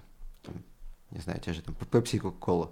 Понял. Там все равно как бы они не себестоимостью конкурируют или еще чем-то, они конкурируют брендами. Угу. Вот, и, понятно, То есть, когда уже выходит вот на уровень брендов, то там по-любому марки... без маркетинга не обойтись. Ну, нет, я не считаю, что по-любому. То есть, какая-нибудь Тесла, у нее там сильно много маркетинга специального. Ну, мне кажется, что, ну как, если у них есть э, там мощный пиар, но это не то же самое, что покупка там баннеров каких-то а, вот они создают просто вау-продукт, который сам себя рекламирует. Ну, как и Apple. Да, же. как Apple тоже. Хотя Но... они начали билборды скупать там. Ну, они начали, потому что им становится сложнее что-то предложить новое.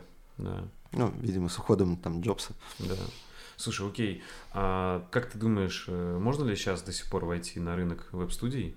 Э, если да, то какие бы ты рекомендации дал? Ну, конечно, можно. Вот есть, например, Макс, да, студия Москве относительно новая. Mm, Это ребята из Яндекса, там, или парень из Яндекса ушел и начал делать. Они сейчас делают вкусвиллу, всякие штуки. Mm-hmm. У них э, очень классный канал в Телеграме. Круто.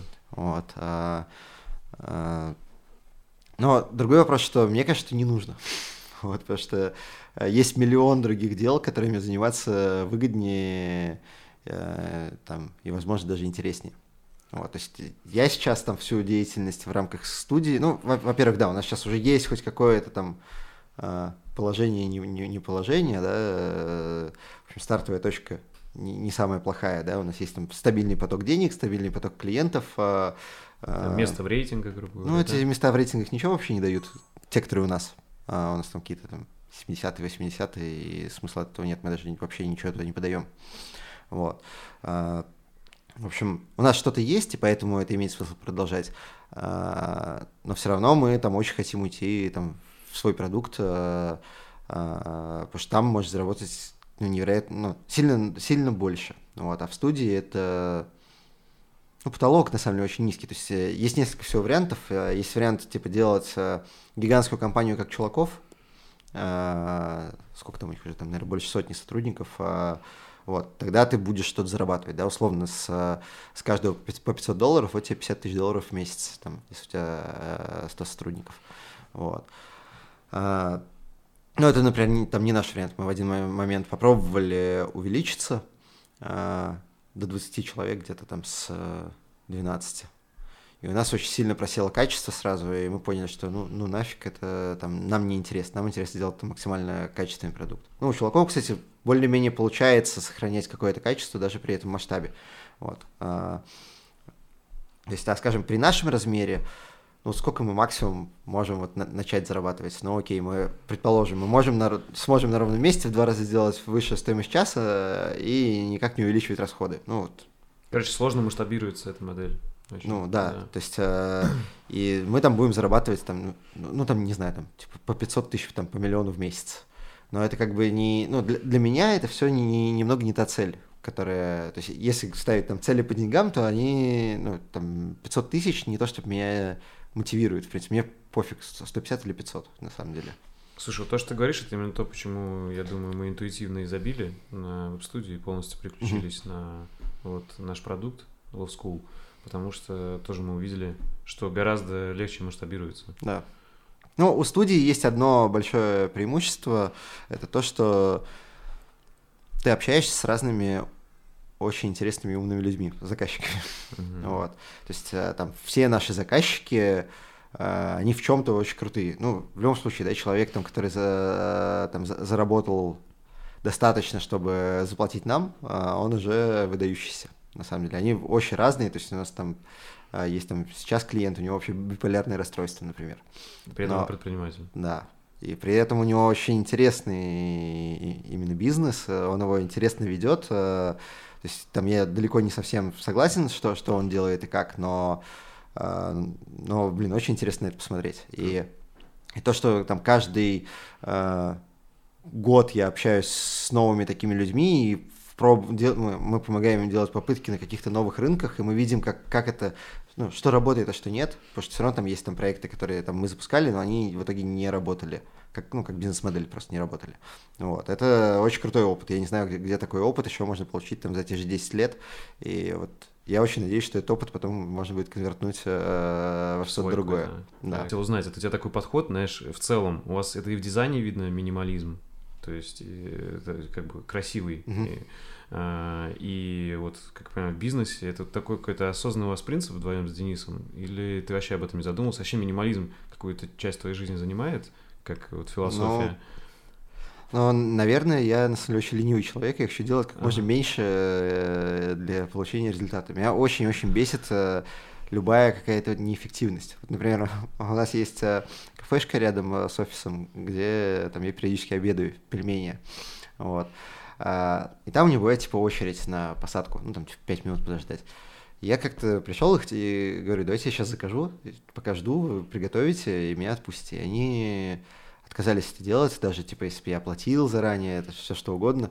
И вот такие штуки меня очень бесит, просто так тратится время, тратится ресурсы этой кафешки, они, у них бы сильно увеличилась пропускная способность, если бы они приготовили, я пошел бы раньше, да, там на 10-15 минут, освободил бы столик раньше, другие бы люди сели, вот. И такие штуки меня бесит, вот. И поэтому у нас, например, у нас э, нет э, менеджеров э, mm-hmm. проектов как, как таковых вообще. То есть, получается, сам разработчик отвечает за проект или как? Да, да. ну, э, на самом деле, сейчас мы чаще всего делаем так, что, точнее, всегда, что над проектом работает не один разработчик, а группа. Uh-huh. Вот, они сами между собой распределяют э, задачи. Ну, дизайнеры тоже не, не один работают, а как, как минимум вдвоем. Вот, они между собой э, распределяют задачи и сами организуют свою работу. Блин, и никто в это вообще, ну, как э, от э, меня или Дениса есть, по сути, не, ну, некий срок, когда мы там должны что-то запустить. По сути, это от, от клиента просто транслируется, да. А дальше э, дело там каждого человека, как этого добиться, какими инструментами он будет пользоваться, то есть там... максимальная свобода. Да. И там э, вот эти группы могут по-разному совершенно делать. То есть обычно там получается 2-3 группы максимум, как ну, понимаю, да. да, и они могут вообще по-разному работать, по... разные инструменты использовать. Ну, могут, э, в каких-то местах могут, то есть, э, скажем, какой конкретный фреймворк, э, ну, для какой-то конкретной задачи выбрать, э, это неважно, для какую-то IDE-шку выбрать, тоже пофиг, да, если они поддерживают то, что нужно. Вот. В каких-то местах, конечно, не могут. То есть, ну, если типа мы используем React, значит, мы используем React, да. как бы, потому что другим людям сложно будет подключиться. И опыт BEM свеж еще. Да. Вот, или там для дизайнеров, ну, вот они используют фигму, значит, используют фигму, потому что э, по-другому будет сложно, если, если все будут использовать разные инструментов. Понял. Слушай, блин, это круто. Как вы к этому пришли? Как вам удается вот так людей, не знаю, обучить этому и вдохновить, чтобы они сами себе менеджеры? То есть какой-то, вы не знаю, вы как-то обучаете их там менеджменту, планированию, или вы сразу учите таких людей прям получается, универсалов во всем. Не только full stack, но еще и в но, а, Я не могу сказать, что это у нас работает как- как-то идеально, и вообще, uh-huh. что это хоть как-то работает системно. То есть просто у нас, у нас так устроено, у нас нет менеджера, который будет тебя пинать. Ну и людей это устраивает, это им ну, наоборот да. так нравится. Ну, Получается, у вас какая-то планерка есть, где каждый просто рассказывает, да? Ну, например, у разработчиков есть, а у разработчиков есть ежедневный этот стендап, который они рассказывают, э, там, что сделали вчера, что планируют сделать сегодня. И, и они рассказывают, грубо говоря, тебе, как руководителю? Нет. А, сами я, себе я в этом не участвую. То есть есть какой-то руководитель у них, или они сами? Сами. Тоже? все. То есть, грубо говоря, абсолютно... сейчас, например, у нас нет тимлида, мы очень ищем, но у нас, короче, его нет, и э, они сами это делают. То есть у вас вообще плоская структура, грубо говоря, все равны? Ну да. И, и нету такого, знаешь, что типа классика-то какая, ну, у меня первое впечатление из такой структуры, что типа кто виноват? Никто. Типа вот такого нету? Типа как, как понять, типа кто накосячил и исправить? Ну, типа, нет, ну как... ответственно. Или, знаешь, там кто это сделал? Да никто не сделал, никто не подумал об этом. Такого не Нет, бывает? такое бывает, конечно. Блин, а если будет менеджер, все равно то же самое будет. Притом, ага. а, там, с менеджером есть проблема, что, например, разработчики не любят э, менеджера, если он не разбирается не достаточно хорошо, да. А, но с другой стороны, а, если разработчик прям совсем перешел в менеджеры, то обычно, значит, какой-то был там средненький разработчик, который тоже mm. шарит хуже этих разработчиков. И а, ну, и на самом деле из-за этого мы отказались от менеджеров, потому что мы не смогли найти таких менеджеров, которым бы, ну, чтобы не было конфликта. Вот. Mm. А это, это, мне кажется, очень важно. Слушай, и вы-то, получается, сроки просто больше берете, чтобы это не было, ну, людям как в запаре, грубо говоря, он там полдня программирует, полдня там, не знаю, что-то делает по задачам, не знаю, там не отчитывается, а как-то с кем-то общается ну, и так далее. Нет, ну, у нас на самом деле нет такого, что полдня программирует, полдня ага. отчитывается. Я бы сказал, mm. у нас там, ну как обычно, вот а, такие организационные штуки, они занимают там 5-10% времени всего. Вот, и часто скорее ты спланировал все спринты, а потом ты весь спринт делаешь. По agile, да, вы работаете? Ну, а, мы не совсем по agile, но какие-то штуки там типа спринтов а, мы оттуда берем. Понял, круто. Вот, мы брали и планинг покер, но в итоге от него, например, отказались. А, ответственность у человека может быть только вместе со свободой. Нельзя mm-hmm. скажем, наложить на человека ответственность, но не дать ему полномочий, чтобы эту ответственность как-то реализовывать, э, чтобы принимать решения. соответственно, если ты даешь э, человеку свободу, ты можешь с него спрашивать. То есть ты с ним договорился, что делай как хочешь, это вообще твое дело, но вот к такому сроку, типа, должно быть вот так. И Слушай, все. А, а то, что делаешь ты внутри, как бы хочешь, там, не знаю, работай, там, не знаю, с 9 утра, хочешь с 12, хочешь э, в одной IDE, хочешь в другой, хочешь вообще один фреймворк используй, хочешь другой. В принципе, всем пофиг. Слушай, круто. Вот. И у вас, получается, как я понимаю, наверное, очень плотная наверное, такая команда, текучки почти нет, да? То есть да, текуч, текучки. Ну, у нас, например, э, у нас в прошлом году был э, исход э, трех программистов. Вот один из них, там, Миша, работал с нами 7 лет и ушел. Вот, ушли в крипто всякую движуху. Uh-huh. А, а так, ну, например, сейчас у нас есть а, Даша, она работает с нами 8 лет. А, есть несколько человек, которые... Один, наверное, человек, который работает 5 лет. Вот, но разработчики все скорее чуть-чуть посвежее. Слушай, вот. На самом деле, потому что, потому что сменили на React тоже. Mm-hmm. И, и молодых, наверное, набрали как раз. Ну, такие, там, 28 лет есть, есть, э, и 25, наверное. Понял. Окей. У нас был тимлит, которому было 21. Вот он на протяжении года был, но ушел. Ага. И, ну, Дальше. хороший, видимо, был все равно. Да? Хороший, ну, если он хорошо ша... как бы как, э, у него была хорошая сторона в плане э, технические скиллы у него были реально очень высокие. Э, то есть он хорошо во всем разбирался, э, но была и плохая сторона, что, например, ну, с ответственностью Понял. все тяжко, что как бы ну, 21 год это было. Да, 21 нормально. год это. Ну, и опыта на самом деле не хватает. То есть, mm-hmm. и, возможно, он там принимал ну, технически, может быть, и правильное решение, но неправильное с точки зрения там, проекта. Вот. Окей. Скажи вкратце, как ты пришел к политической деятельности, потому что если следить за твоими соцсетями, похоже, как будто тебя занимает сейчас больше, чем Не, ну сейчас, по последние два месяца, да. А, я даже объявил в Фейсбуке, что я буду очень много постил про политику и очень много ага. постил. Нет, на самом деле я давно следил за всей этой движухой, но со стороны. А, и в этот раз решил поучаствовать в муниципальных выборах, которые у нас были. А, и увидел все, что происходит изнутри. А у тебя как, это просто интерес был или какой-то случай был жизненный, что ты решил, типа, изменить, начать, там, менять страну к лучшему, там, с малого, типа, грубо говоря, своего муниципального Нет, но я давно очень хотел начать менять что-то к лучшему, потому что я верю, что все, что вокруг нас происходит, оно, на самом деле, так или иначе, это политика. То есть многие люди говорят, что, типа, мы там вне политики, еще что-то, но, блин, это так не работает как бы э, вот как раз только из-за того, что сейчас много людей вне политики, все, что происходит, оно и происходит. Там принимают все эти дурацкие законы, э, там сажают людей там за твит на 4 года, это все как бы с молчаливого согласия большинства происходит. Mm-hmm. Вот. Типа за них просто ставят, э, там, грубо говоря, галочку, что они согласны. Ну, типа, ну... ну... Короче, грубо говоря, если ты не идешь голосовать или не используешь, то это обязательно используется. Не, я... Ты об этом или как? Нет, я, я не об этом, на самом деле.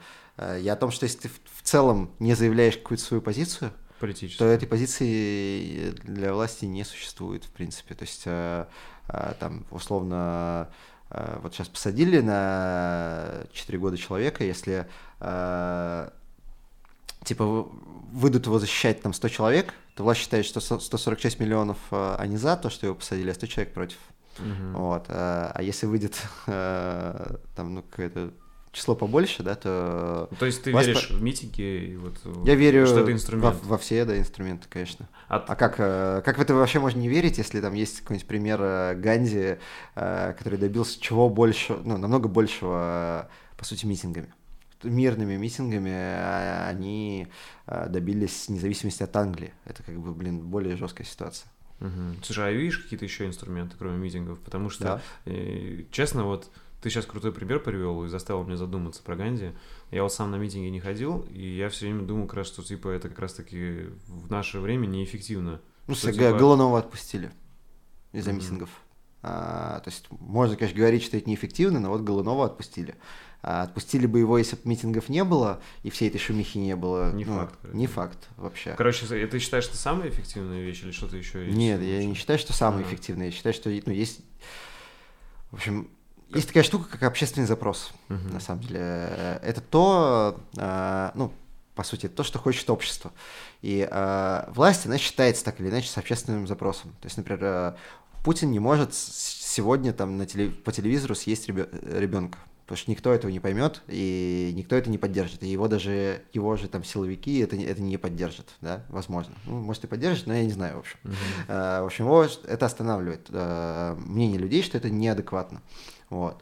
А, и власть в целом действует, на самом деле, вот в таком коридоре, как, который общественный запрос ей оставляет. То есть, если, типа, а, например, для большинства людей пофиг, честные суды или нечестные, они об этом ну, не думают. Суды будут нечестные, на самом деле. Если большинство людей начнет в этом разбираться и узнает, как все работает, а, и будет осуждать нечестные суды, то суды станут честными. Там как бы... Ну, угу. И в этом и суть там, гражданского общества, там, и... Ну, то есть, я правильно понимаю, вот ты согласен с тем, что, грубо говоря, та власть и то, что мы сейчас имеем, это, ну, наш, это, грубо говоря, наша страна это заслужила. Мы сами ничего не делаем, чтобы Нет, я, я, а я не согласен, что наша а страна это заслужила. То есть, mm-hmm. та, та власть, которая сейчас есть, она очень умело используют инструменты пропаганды и другие инструменты, чтобы убедить большинство, что политика это грязное дело, что не, не надо там участвовать, что а кто если не Путин. Ну, короче, mm-hmm. все вот эти mm-hmm. главные тезисы, которые повторяют большинство людей, которые смотрят телевизор, что там это Госдеп, там все хочет у нас что-то там натворить. Вот. А, власть очень умело э, это делает. Да, что очень умело манипулирует. И я верю очень в то, что если э, на два месяца по телевизору включить э, правду, то все изменится за, за два месяца просто вообще кардинально. Угу. Вот, но, блин, понятно, что сейчас, сейчас мы это не увидим. Сейчас есть там другие инструменты, там те же выборы, да, которые были, тоже инструмент. Вот, например, у нас э, на Ваське э, во, вс во всех муниципалитетах, кроме одного, в четырех из пяти, э, э, Единая Россия потеряла большинство угу. на этих выборах. Вот, в другом городе, э, в, ну, в других районах города сейчас, конечно, все жестко фальсифицируется после этого. Ну, окей. Слушай, и смотри, вот ты ведешь этот паблик, э, вот, э, ну, политический. Э, вообще, какая у тебя сейчас цель? К чему ты хочешь прийти? Ну, вообще, э, вот, я, чуть-чуть да, затрагивал тему, что Э, я делаю один проект. Э, у меня есть идея, что нужно сделать э, краудсорсинговый и краудфандинговый проект для реализации политических изменений. Здесь идея простая, что просто есть какое-то изменение, которое мы хотим добиться. Ну, например, какие, мы хотим изменить сейчас какие-нибудь процедуры на выборах, которые происходят непрозрачно. Или закон какой-то. Ну, закон, да. да. Ну, по сути, мы хотим изменить закон, который uh-huh. влияет на процедуры на выборах. Uh-huh. Вот.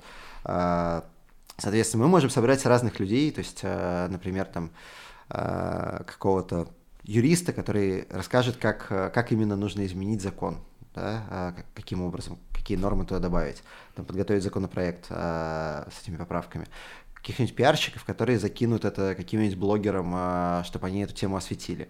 Какого-нибудь дизайнера, который нарисует картинку для ВКонтакте, которую люди смогут легко пошарить. Какого-нибудь, не знаю, копирайтера, который напишет текст, журналиста, который об этом расскажет, а, волонтера, который пошлет запрос с этим законопроектом всем депутатам Госдумы и опубликует ответ, а, там, человека просто с деньгами, который скинет немного денег, и мы повесим билборд об этом на улице. Все это сделано для того, чтобы создать именно общественный запрос, Потому что большинство людей не знают, как работают выборы в принципе, их это не волнует, у них вообще в голове нет этой мысли. Здесь э, задача сделать так, чтобы большинство людей узнали, а, именно такая просветительская, вот, а, захотели тоже этих изменений и начали их э, требовать хоть каким способом, хоть постом в соцсети, хоть как бы, ну, там, прийти mm-hmm. на митинг, там, что угодно сделать, да, а, вот.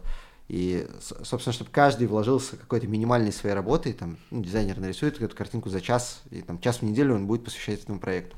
у нас будет некая база вот этих сторонников, которые, ну, по сути, каждый человек сможет выбрать какую-то инициативу и помочь ей посильно для него. Вот. И появится, во-первых, э, и большое какое-то гражданское сообщество, э, потому что ну, очень важно, чтобы люди именно вкладывались в изменения какие-то, там, работой, деньгами, еще чем-то. Это очень важный сигнал для власти, что люди, людям настолько не нравится, что они готовы что-то делать. Mm-hmm. Не просто как бы там поговорить на кухне. Вот. А, ну и кроме того, здесь, по сути, есть две цели. Первое, это чтобы эти законы приняли прям. Это некий идеальный вариант. Вот. И второй вариант, чтобы их не приняли, но тогда мы это освещаем, что смотрите, вот у нас а, все за этот закон, а, там, ну вот, например, у нас председатель ИКМО зарплату платит 5 лет, а, а работает он 3 месяца. Mm-hmm. Вот. А за 5 лет он получает от 4 до 5 миллионов рублей ну, за трехмесячную работу. Как бы, я уверен, большинству людей, если ты это расскажешь, э, они скажут, давайте три месяца платить. Типа, ну, нормально, логично, как бы, давайте побольше даже платить, но три месяца, там, mm-hmm. как бы, будет нормально, справедливо, вот. А, то есть большинство людей будут хотеть это изменение, дальше вопрос, примут ли депутаты Госдумы а, такой законопроект или нет, то есть для этого мы просто там отправим письма всем депутатам Госдумы, напишем все их ответы, опубликуем. И, например, там, к следующим выборам в Думу ты будешь знать, что вот этот против этого выступал, а вот это за. То есть, короче, ты увидишь больше как просветительская деятельность, да? Показывать, грубо говоря, как есть, и, и ну, решения принимайте сами уже. Да, то есть, они, конечно, конечно, сами решения должны смотри, принимать. То есть, я правильно понимаю, и ты допускаешь такой вариант, что ты там осветил, а люди все равно там не согласились. Такой ну, тоже конечно, допускаю. Я, я даже допускаю, что... Э, не допускаю, это сама идея этого проекта, что кто угодно может предложить любую инициативу, не знаю, хоть э, лично Путин предложит инициативу, давайте разрешим есть детей. Как бы, если mm-hmm. все поддержат, ну, блин, что, что, что поделаешь, как бы, значит, людям так надо.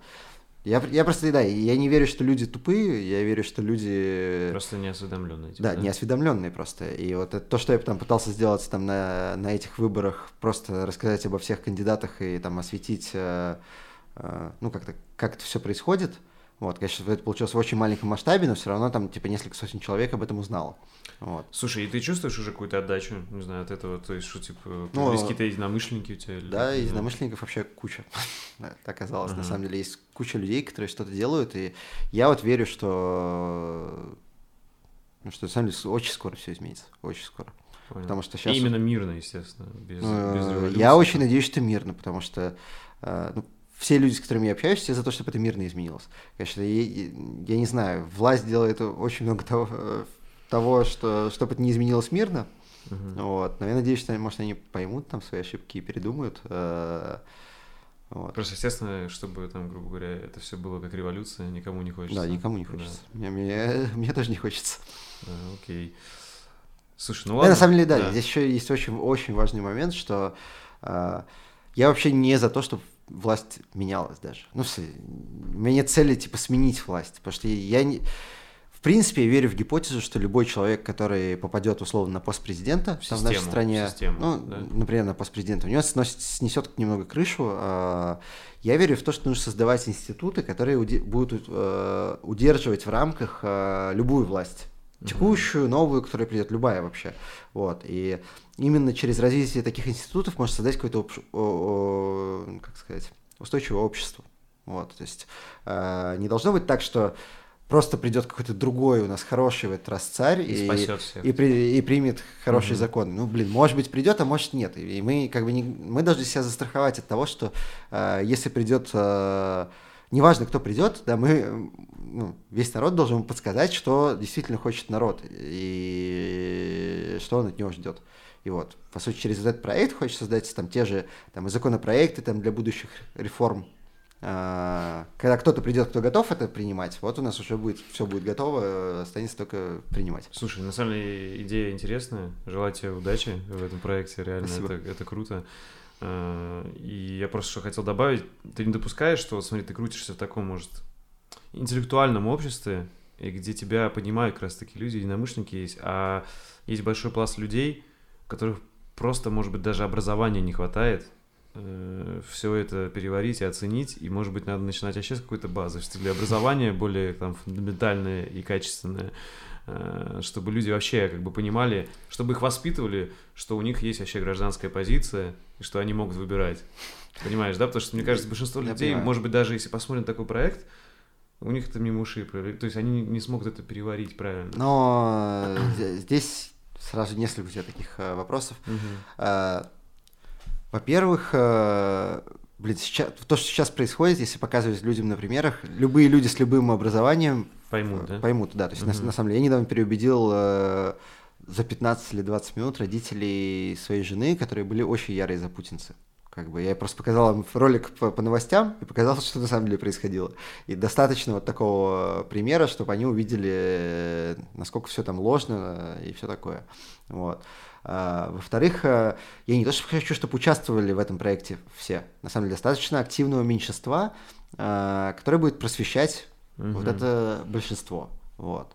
А, Слушай, а как тут тогда избежать этого момента, чтобы это не стало противоположной пропагандой, понимаешь, да? То есть вот чтобы это было именно, как ты сказал, выбор народа, и как этот, угу. э, вот этот вот глаз народа, или как. Короче, э, где вот этот э, тонкий момент, чтобы это не превратилось в противоположную пропаганду? Тонкий понимаешь? момент это, ну, да. в пропаганде самое страшное это ложь как mm-hmm. бы не, не что-то другое, да, то есть э, если здесь будет открыто вести дискуссия, кто угодно может указать на то, что это ложь. Э... И кто угодно может сказать, что он не прав, ну да, и, да, конечно, это, конечно, да. вот, вот, это то, чего у нас вообще очень сильно не хватает сейчас в политике, что люди вообще не признают, что они ошиблись, там, неправильно mm-hmm. подумали, еще что-то, вот. Что тебе помогает э, ну, не перегорать на работе и перезагружаться вообще, ну, как предприниматель, которому нужно кучу всего успевать делать, плюс еще и политической там, деятельности. Не, ну... Ну как, можно это сказать, политический, не знаю, там, энтузиазм, наверное, так правильно сейчас сказать, да? Ну, Короче, как ты успеваешь не перегореть в этом всем, что все успевать? Это, это все нелегально. Ага, все, понял. Понял. Это, слушай, но э, там, не знаю, может, это, я думал, у тебя, может, какие-то есть там спорт какой-то или вид деятельности где-то. Не, э, на, на, на самом деле, я вот год назад ездил на Випассану, знаешь, ага, что это такое? Да, медитация. Да, типа. десятидневный ретрит медитативный, ага. очень крутая штука. Сейчас поеду опять через месяц. Я уже, ну, вот месяц назад записался. Вот. А, ты как-то ну, к религии относишься, или это для тебя какой-то Нет, инструмент? для меня просто ну, тренажер для ума. То есть э, ага. там есть какие-то лекции, типа религиозные, типа, ну, типа буддистские, но я их просто, ну, блин, просто интересные сказочки, их можно послушать, как бы. Э, но для меня это не больше, чем сказки. Угу. Вот. Э... Короче, ты это как инструмент видишь, который тебе помогает тренировать ум, да? Да, то есть, ну, вот я, я хотел научиться медитировать, и вот там научился. И на самом деле несколько месяцев после этого я еще продолжал медитировать каждый день.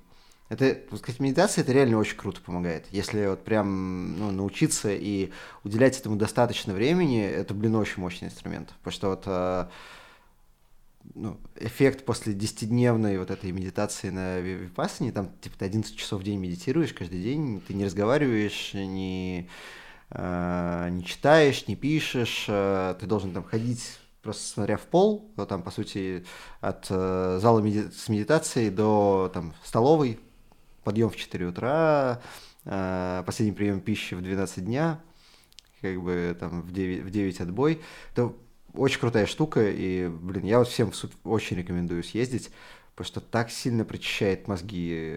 Ты, ты, ну, я просто не представлял, что мозг может вообще работать так, угу. как он работает. Там вот в первое время у тебя все настолько ровно по полочкам, что ты не делаешь даже лишнего движения там рукой. То есть, ну вот, не знаю, у меня в целом там суетливые относительно руки, я что-то там тереблю, еще что-то. Вот. А после этого такого вообще нет. Ты осознаешь каждое свое движение, каждый свой вдох, и очень не торопясь делаешь все, что нужно, как бы не отвлекаясь. Сейчас вот у меня такого уже, там, спустя год э, эффект ага. закончился, надо вот повторить, съездить еще раз. А так сам медитируешь для себя? Ну вот, э, первые там три месяца после этого у меня хватало терпения медитировать, э, там, первые три-четыре, может, месяца. Сейчас э, нет. Ну, Понял. Ну, как вот за последний месяц, наверное, один раз я там, типа 20 минут посидел, помедитировал. Понял. Слушай, а какие-то какие твои главные вообще инструменты, знаешь, там, продуктивности или, может, лайфхаки, может, какие-нибудь приложения да, используешь? у меня фиговая продуктивность. Да? Вообще... Но при этом, смотри, ты предприниматель, тебе удалось вместе с другом сделать крутой бизнес. Ну, не то чтобы крутой. Ну, все равно хороший, ну. я считаю, это. Вот. Ну, короче, это достойный, достойный бизнес. Не, на самом деле сейчас вот я понимаю, что нужно изо всех сил стараться сделать как можно меньше. И, ну, найти такую маленькую вещь, э, приложение усилий которой даст максимальный результат. На самом деле, эта мысль со мной вообще очень-очень давно, еще лет э, 10 назад мы, э, мы были на хакатоне. Э, я был, наверное, единственный раз, первый и последний на хакатоне. Э, там был такой парень Юрий Лившиц. Угу, Знаешь? Да, знаю. Вот. Я хочу у него интервью очень взять тоже. О, да, он классный парень. Он, он меня во многом вдохновил. Это был на квартире. Ты туда ходил? Где он на квартирах устраивал, типа, квартирники, не, хакатоны не, такие. Не, я был на хакатоне где-то в этом ага. ИТМО, там, вот. А, и Короче, мы туда пришли с проектом, типа, сделать, э, условно, типа Авито для аренды вещей. Uh-huh. А, ну, потом такие всякие проекты начали появляться, а, но тогда такого еще, типа, ничего не было нормального. А он пришел с проектом а, типа голосовалка на основе кнопки лайк Фейсбука. Только появилась кнопка лайк и опишка к ней, uh-huh. и просто голосовалка. То есть, ну, по сути, размещаешь три кнопки, через API получаешь цифры, сколько там, типа, лайков, а, и выводишь цифру. То есть ты к тому, что это просто и круто? Да, да. Ага. И, его этот проект, э, с помощью его проекта подсчитывали там голоса в итоге за проекты других участников, и он успел все сделать, он успел все сделать, успел со всеми еще поболтать, э, нормально провести время, как бы, а мы пытались типа за два дня сделать это Авито э, для короче, типа, вещей. это о том, что типа слишком, короче, ну что-то сложное. Короче, он Короче, начинать с простоты и держать да, да, простоту, да, да, да, да, да. Это, вот это очень, мне кажется, важная штука, что нужно, да, удерживать простоту. И э, ну, сейчас как раз там в том, в том же MVP, который там мы делаем про английский язык, э, мы очень стремимся, что там вообще как бы вот как можно проще это должно быть сделано вообще. Слушай, ну круто, но это как раз вот и есть минимализм. По ну факту, да. да. То есть вы как бы это неосознанно, но используете как инструмент ну, да, видимо. во всем, видимо, от дизайна да. и заканчивая. Слушай, круто. И может что-то еще есть, не знаю, может ежедневник у тебя какой-то или там приложение какие-то используешь? Не, я использую просто заметки на компе и в хорошие дни пишу туда список дел, которые просто делаю в рандомном порядке. Вот что мне хочется сделать больше, то и делаю. То есть, ну, вообще, мне кажется, еще важно не делать то, что тебе не хочется. Вот для меня это самый жесткий источник прокрастинации, когда э, нужно сделать дело, которое ты не только еще не хочешь делать, но ты еще и не, не до конца понимаешь, зачем его делать. Ну, mm-hmm. к примеру, там, не знаю, э, пришел какой-нибудь запрос на разработку, и я сразу, там, прочитав его, понимаю, что, блин, не, как бы, ну, никак мы там явно не сойдемся, нужно все равно написать какой-то ответ. И иногда я могу просто как бы в итоге даже не написать никакой. И мне, на самом деле, за это очень стыдно. Типа, ну, что я написал бы там две строчки, что, блин, ребят, сорян, не, uh-huh. не, не сможем ничем помочь. Вот, но э, мне кажется, как бы в этом типа и смысла нет, как бы, что тут сейчас... Ну, а, а если еще прислали, там, не знаю, каким-нибудь большим ТЗ, там, да, сделать оценку, надо. да, вникнуть, там, задать какие-то вопросы. Я понимаю, что это вообще ну, ни к чему, как бы нам, нам и не нужно сейчас э, там новый проект. Мы сейчас скажем, что мы там через 4 месяца только сможем начать. Э, там, нам не ну, ну, нам не интересна там эта тема, в общем, все.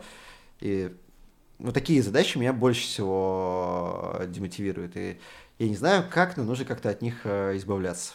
Вот, mm-hmm. вот, но для, для меня один из способов избавления это вот эти свободные списки не, приори, не приоритизированные, куда я накидываю просто все, что мне, чем бы мне надо было бы заняться. И уже оттуда выбираешь. Оттуда выбираешь просто что хочется. Под настроение, под да, состояние. Да, да, да. что ты готов сейчас сделать, как бы, вот. И на самом деле потом я копирую список на следующий день, ну, у меня иногда бывают периоды, когда я там каждый день делаю. Иногда периоды, когда я раз в две недели составляю список, дай бог, как бы, и все. Mm-hmm. Вот. И он копируется на следующий день, копируется, копируется, и потом некоторые штуки отваливаются. Сами собой, как бы. Это как, знаешь, когда завис компьютер, перезагрузил, и все вкладки в браузере закрылись. Ну и типа облегчение, да? Типа того, да. Понял. Вот. Э, они отваливаются, да, и, соответственно, становится хорошо. Какие книги и фильмы на тебя больше всего повлияли? Вот вообще в целом по жизни? Сложно сказать. Я вот про книги я перестал читать, к сожалению, книги лет там шесть назад. Вообще любые, неважно, там даже художественные. Вот, ну, нет, я парочку прочитал, как раз, опять же, после випассаны пару художественных книг прочитал, ага. э, мне понравилось, но, блин, это, это просто нужно сесть и реально там, не знаю, там полчаса в день читать, где-нибудь сидя, желательно дома, там в кресле, угу. там не, не отвлекаясь.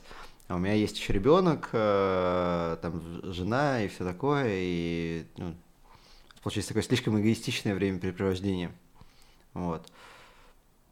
Какие повлияли, блин.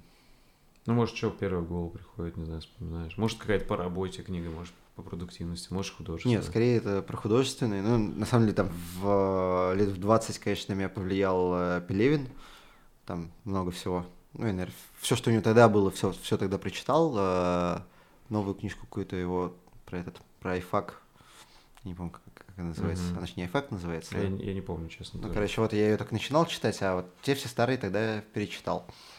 Э, я читал еще много книжек про психоделики. Mm. А, это всякие... Кастанеду и... не читал? Кастанеду mm. тоже читал, но это такая... Я читал более научные. Типа там того же Шульгина а, и Хоффмана. Угу. Вот. На самом деле, наверное, тоже повлиял в, определенном смысле. А, так. Не знаю, биографию Стив Джобса там или что-нибудь такое, не? Ну, я что-то читал про Стива Джобса, но не, не то, чтобы меня... Он не повлиял на тебя, не? Просто у меня, честно, была ассоциация такая, вот тогда как раз еще 10 лет назад, когда я увидел, что там у тебя мотик. Да не, мы вообще думал, что слишком это... разные. Да? Не, я, думаю, я более что... такой, сильно более расслабленный. Ага. Вот, а ну, и мне, мне кажется, что очень важно там, находить баланс в целом там, между жизнью и работой. Я, на самом деле, понял только несколько лет назад, и, и э, ну, вот, мне кажется, что у Джобса этого не было никогда, даже, наверное, типа в старости. Ну, ты нашел сейчас, у тебя как-то балансирует, да? Ну, сейчас э, сильно-сильно лучше. То есть, э, да. А, ну ты это, естественно, пришел, у тебя прям было перегорание какое-то? Когда ты, грубо говоря, все там, не знаю, по 20 часов работал, уже ничего не Ну, на самом деле, может, и было. Я, мне сейчас слож, сложно это вспомнить, да. И, а про фильмы... Ну, не знаю, вот я, э, из недавнего, то, что я смотрел, мне очень понравился фильм про Ганди. Угу. Ну, это трехчасовой вот этот. Да, трехчасовой. Где английские актеры. Да, да, да. Старый, там. Да, 80, 82 года. Угу. Вот, он прям крутой. Да. Окей. Слушай, что чаще всего можно услышать в твоих наушниках или на колонках? Там, не знаю, музыка какая-то, или подкасты, может, слушаешь, или, не знаю, аудиокниги? Нет, Или тишина, не знаю. Ну, наушники, на самом деле, очень редко ношу. А, ну, или в машине, может, что слушаешь. В машине я слушаю иногда ESL Pod, это подкаст для изучения английского. А, вообще очень классный, всем, рекомендую. Там типа такие 20, да, 10-минутные штуки. А, просто диалоги на какие-то рандомные темы, а, где сначала его там просто, просто говорят, а потом разбирают все фразы, выражения оттуда. Там ну, бывает много чего интересного. Я слушал подкасты всякие рентологии, всякие mm-hmm. такие штуки. Ну, рентологию слушал особенно... Я тогда а, тоже слушал. Тогда? Лет 7-8 назад. Но недавно, вот в этом году я тоже их послушал, там, с десяток, наверное, каких-то э, интересных мне подкастов. Меня удивил веб-сарафан. Mm-hmm. На самом деле, такое ужасное название, но в целом там бывает интересно тоже mm-hmm. послушать. Про музыку... Музыку я просто слушаю разную. То есть, э, там, начиная, не знаю, от каких-нибудь там условных, не знаю, Роллинг Стоунс, там, Пати Смит и всяких таких, и заканчивая э, каким-нибудь Шарт Перрис, вот, или там Ниной Карлсон. Слушай, а у тебя увлечение твоей музыкой, ну, как-то продолжается? Ты нет. нет. Нет, на самом деле я э, не могу сказать, что я очень сильно завишу от музыки. Угу. С возрастом просто еще раздвигаются границы, мне кажется, той музыки, которая нравится. То есть, если э, в детстве все были какие-нибудь либо Очень рокер, узкий, либо да, панк, там, рокер, либо э, рэпер. рэпер, да, еще кто-нибудь, э, Алисаман. Угу. Вот, э, сейчас просто все нравится в целом, если оно сделано хорошо и качественно. Угу. Я просто видел где-то тоже там, то ли в инсте, то ли в телеграме был видос, где там барабанная установка, гитара у кого-то да, дома. Это, это у тебя или у кого-то? Ну, это у нас в офисе. А, в офисе, да? Да, это у нас в офисе. Но я не играю. А, я ребята. не умею играть, да, ни, ни на чем. Ну, то есть я учился когда-то в детстве как самостоятельно играть на гитаре, но ничего дельного из этого не вышло, и я понял, что это, это вообще не мое. Круто. То есть у вас ребята-сотрудники кто-то играет? Да. Круто. Прикольно. И прям бывает типа, концерты устраиваете там все? Ну, концерты они не устраивают, они просто для себя ну, для играют. Себя а, и все у них неплохо там получается. Я не знаю, там, наверное, у нас есть где-то видосики, э, как именно это все еще звучит. Круто, круто. А, слушай, если зрителям понравится подкаст, и они захотят следить за тобой, за твоей деятельностью, вот куда им пойти? Что... Лучше Телеграм э, нашей студии. Угу, Телеграм Брэдхэт.ру. Окей. Вот. Э, ну, в Фейсбуке тоже можно, но не, я думаю, что сейчас я закончу писать про политику в ближайшее время. Но в Телеграме ты и не писал про нее. Ну, да, да. Телеграм-компании. Да, да. А, соответственно, потом за, именно за тобой лучше следить в Фейсбуке, да, будет? Или, или... Ну, и лично за мной, да. То есть, как бы, у меня есть там Facebook, в который я пишу все, что хочу. Ну, иногда, конечно, Денис меня ругает, что я что-нибудь написал там, uh-huh. типа, не то. Но я считаю, что я имею право чего угодно писать. Ну, конечно, ты же... Вот. А в Телеграме мы пишем все-таки там что-то согласованное. Все, понял. Короче, Телеграм это рабочий, да. и Фейсбук. Да, но на самом деле все, все равно все, что будет интересно в Телеграме, в Фейсбуке я тоже пере, ну, скорее перекину. Все, вот. понял. Окей. Спасибо, что пришел, нашел время. Спасибо тебе. Спасибо. Все, супер. Друзья, на этом все на эту неделю. Спасибо вам за внимание. Помимо YouTube вы можете подписаться на эту еженедельную передачу на любом удобном для вас подкаст-терминале. Вы сильно поможете проекту, если напишите в комментариях свое мнение о подкасте.